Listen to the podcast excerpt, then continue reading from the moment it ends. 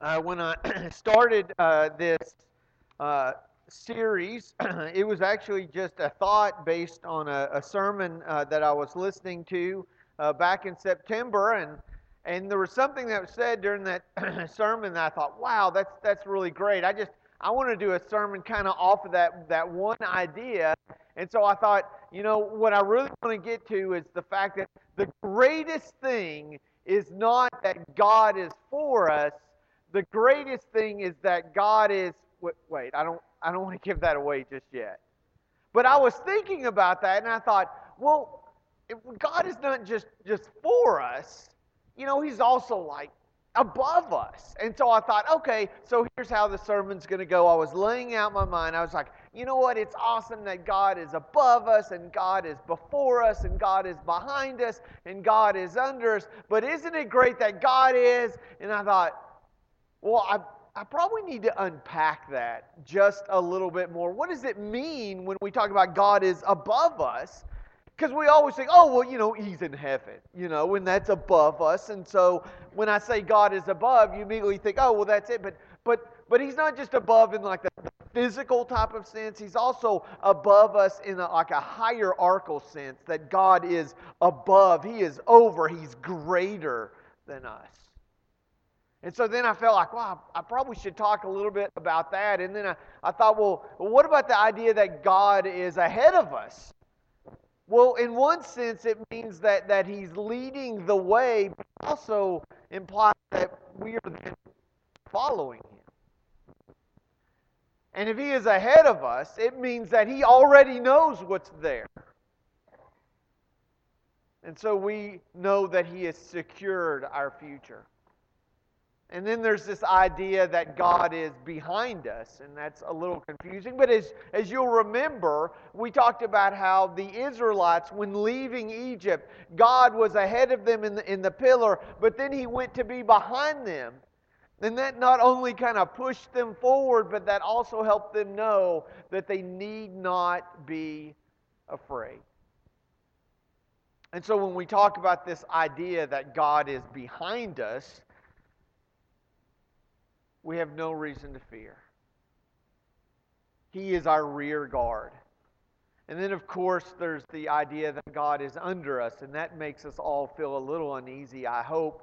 But it's the sense that He is, he is carrying us, He is holding us up during difficult times. And ultimately, we got to last week the idea that God is for, and we all wanted to end that sentence with us, that God is for us. But as we talked, we realized that God is for salvation. That's what God is for. God is for deliverance, helping people out of their captivity, out of their bondage, into salvation. That's what God is for. God is for redemption. God is also for love. That's what He's for. God is for mercy. And God is for forgiveness. And sometimes we so quickly want to call Him our own and say God is for us that we forget that God is for love. And we have to be careful because we can find ourselves standing on our soapbox thinking about the, the ways that God is, is, is for us and what God is for, and we forget that God is for love. Yes, God is for truth. God is for faithfulness. God has created these laws in which we are to live in but in expressing those laws and trying to, to follow those laws, if we forget if we, if we forget about love and mercy and only say, well, God is for me and therefore I can bludgeon you with this truth, then we've really forgotten who God is really for. Yes, He's a God who is for faithfulness. And He is a God who is for obedience. And He is a God who is for trust. But then we get the kicker. Really, what the whole series, series was based on. It's awesome to have a God who's for us, right? We want a God who's for us. But even more than that, I want a God who is with us. I heard a preacher share this several months ago, and it just made the gears start turning in my brain. And I started to ask myself, I did a little self reflection, and I said, What do I really want?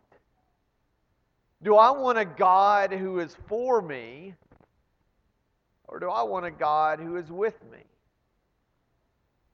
You see, those are two really different things. I think we're all comfortable with the idea of having a God who's for us for us in the way that we want Him to be for us. But what if God says, I choose to be with you? Be comfortable with this idea. Do we want a relationship? Or, or do we want somebody who will simply give us whatever we want? parenting is not easy.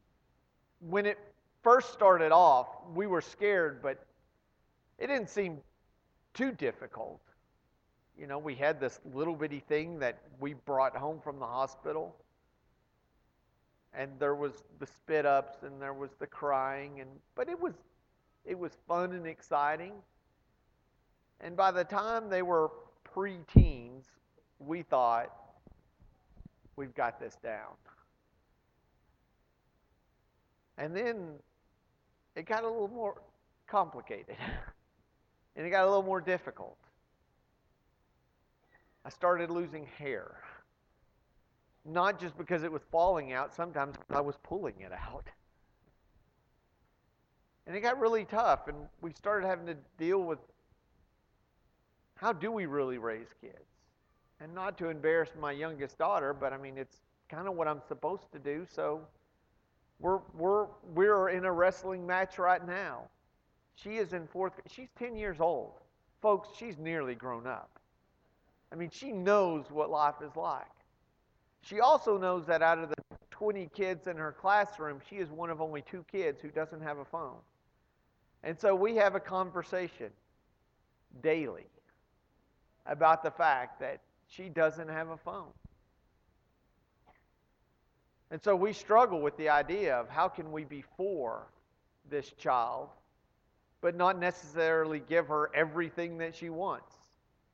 And I think she struggles a little bit too with the idea of how could how could you say that you love me and be good parents and refuse refuse something that everybody else has and it's something that I need?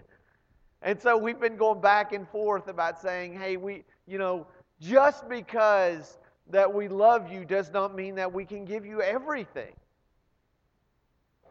Because we know what happens when 10, 11, and 12 year olds get those devices in their hands.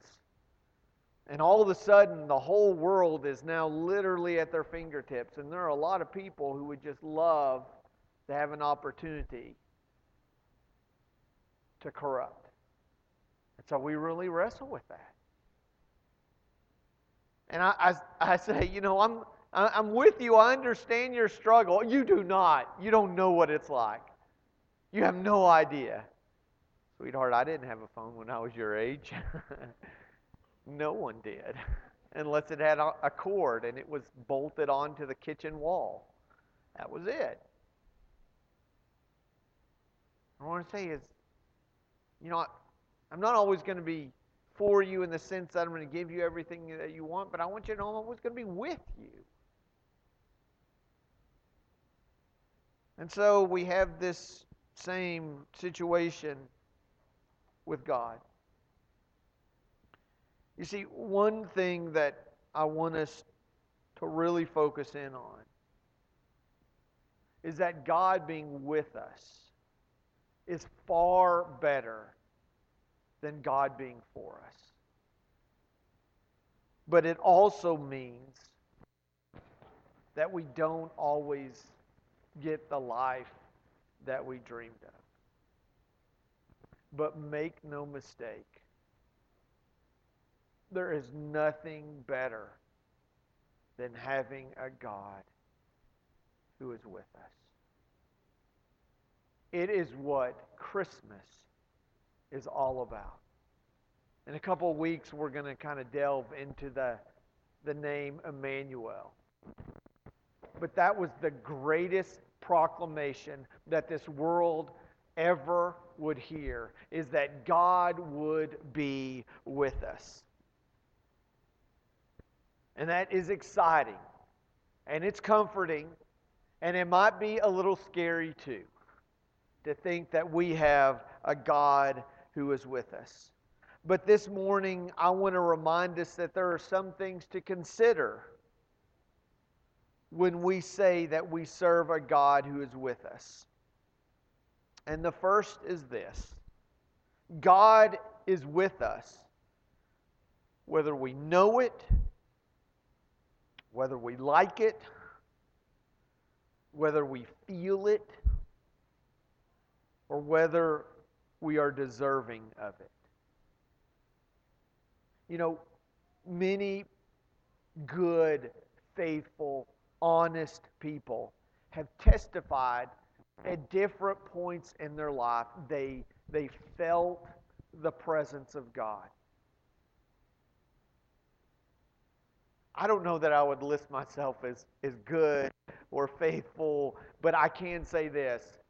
I can remember very vividly a time in my life where I, I felt the presence of God. I was in Texas. It's God's favorite state, right?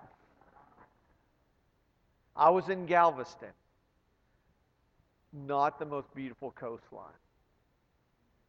I was in Galveston. I was there in March. We were there for a, a youth ministers conference. I had served as a youth minister for several years. Prior to that, I had gone to a Christian university where I studied youth and family ministry, where we had daily chapels. Before that, I had gone to a private school from fourth grade until my senior year, where we also had a Bible class every day and we had a chapel every day. I grew up in a home that when the doors of the church building were open, I was there. When they were closed and locked in, it was probably because my family was still in there. My mom was a teacher, and my dad was a deacon, and we were just always there. I grew up in the church. It's what I, we were the Beaver Cleaver family.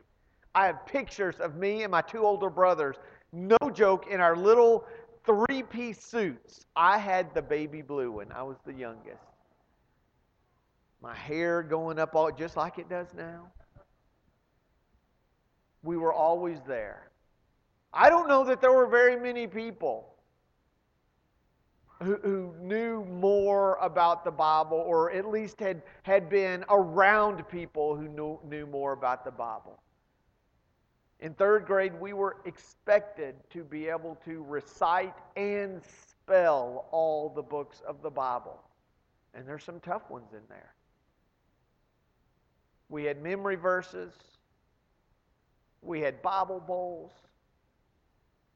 I mean, I had this perfect pedigree of, of being taught the Bible and being around people who love the Bible. And you fast forward, and I'm sitting at in the top of this hotel in Galveston. It, I mean, it wasn't scraping the sky, but it was it was big for me. And I was up there, and it was really early in the morning. And I had gotten up and I had gone just so I could look out over the ocean and just spend some time in prayer. And I prayed the prayer that I had prayed most of my life. I am so sorry. God, I love you. Please forgive me. I wish you could love me. It was my heart broke. my, my heartfelt prayer that I'd had for most of my life. And you can call me a liar, you can say it didn't happen. But in that moment, on that morning, all by myself in this, it was this big, open, like banquet room, and I was the only one there. And I felt the presence of God. And, and I, I heard him in me say, You are mine. And I love you. And you are forgiven. And I would love to tell you that that changed my life right then and there. But I still wrestle with the idea that I could be loved and forgiven by a God who created me, a God who's with me, and a God who knows what I think and how I live my life. And so, uh, this idea of God being with us, in some way, I want to say, yeah, there are times that we can sense God's love, and some of you may have had times in your life where you felt His presence, but I'm here to tell you that I don't think that's how it always works. I'm now in my 40s, and I can only think of a handful of times, less than that, where, where I can say, oh, yes, that's when I really felt and sensed God being with me. And so I want you to know that, that God doesn't always announce his presence. You don't wake up in the morning and get that tap and say, hey, I'm right here. Oftentimes, we just we just don't know. When I proclaim that God is with us, that also doesn't mean that his blessings are there as evidence of his presence. You know what I'm saying by that? Are, are you following along with me? What I'm saying is, just because God is with you doesn't mean that everything works out the way you want it to. And that's really troubling, isn't it? It's really troubling to think that if I have the Almighty God, the Creator, He's with me, He has the ability to do whatever He wants. Why isn't He fixing some of these things? This is a really broken world. We talked about several weeks ago in class how at one point Jesus was indignant, he was annoyed, he was angry at what was going on around him. And there's a lot of speculation in that class we talked about, like why would he have been angry or annoyed? Why, why would he have been indignant? This guy comes up to him and says, If you're willing, you can heal me. And the NIV says that Jesus was annoyed, he was indignant, he was angry, he was upset about why so? Maybe because Jesus was frustrated that no one else would help this man. So much so that this guy didn't even think that Jesus would help him. Listen, I'm it takes me about 3 minutes of skimming over the newspaper and I can be indignant. Because the world's not working the way I want it to go. The world is not following God. They're not worshiping God. They're not even acknowledging His presence. The creator of this world has become a punchline and a name we use when we're mad. And so, God being with us doesn't mean that everything is the way we want it you know, and rewatching the the Chosen uh, series, I've, I've made so many plugs for this, but I'll make another one. It's just, just great to watch. There's one scene that I really loved. I, I believe it was between Nicodemus and his wife. And, and they had this conversation, and, and, and Nicodemus says, um, God does not just, I'm, I'm summarizing, I'm paraphrasing. God does not just show up when we are on a difficult path. Sometimes He is the one who has led us to it. And I think about that a lot. That, that God being with us, not only does He not fix things, sometimes He puts us in some really difficult situations. He did with the Israelites before He would part the waters. He led them to a place where they were going to be trapped in if He didn't part those waters. But this morning, I want to do something a little different. I want us to meditate to think on, to just mull over the belief that God is with us. Let me say this real quickly, though. This is not some way to magically summon him. Okay, we're not, he's not a genie and we're not rubbing a lamp. This is not even so that we can sense his presence, that we can feel it. It's just simply this it's so that we can be more aware that He is with us. Even when we don't feel it, even when we don't sense it, even when it's not accompanied by blessings and trumpets and a host of angels, I just want us to, to just rest in the, the peace and knowing that God is with us. And so I want to read from uh, one of uh, David's Psalms. It's one that I, I read through quite a bit, especially around funerals. To me, I find it so comforting. And so I want to spend just a few minutes in Psalm 139. I want you to just think about these. Let these words seep into your heart. And just be aware that God is with us. Oh Lord, you have searched me and you know me. You know when I sit and you know when I rise. You perceive my thoughts from afar. You discern my going out and my lying down. You're familiar with all my ways.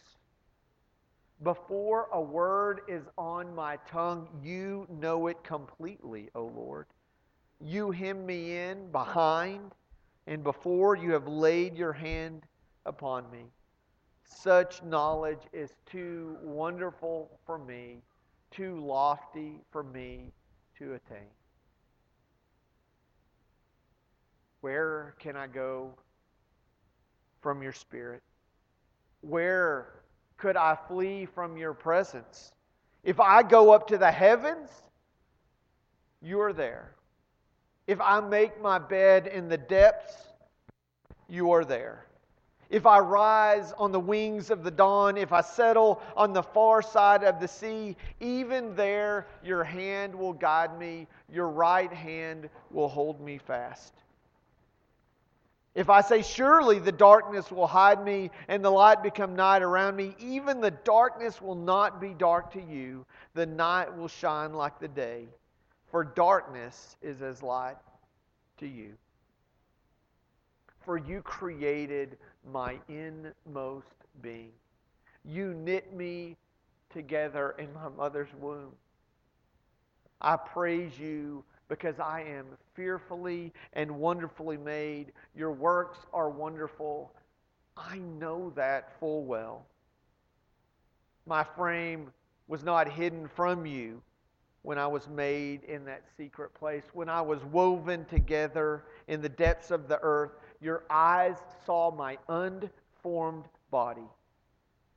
All the days ordained for me were written in your book before one of them came to be.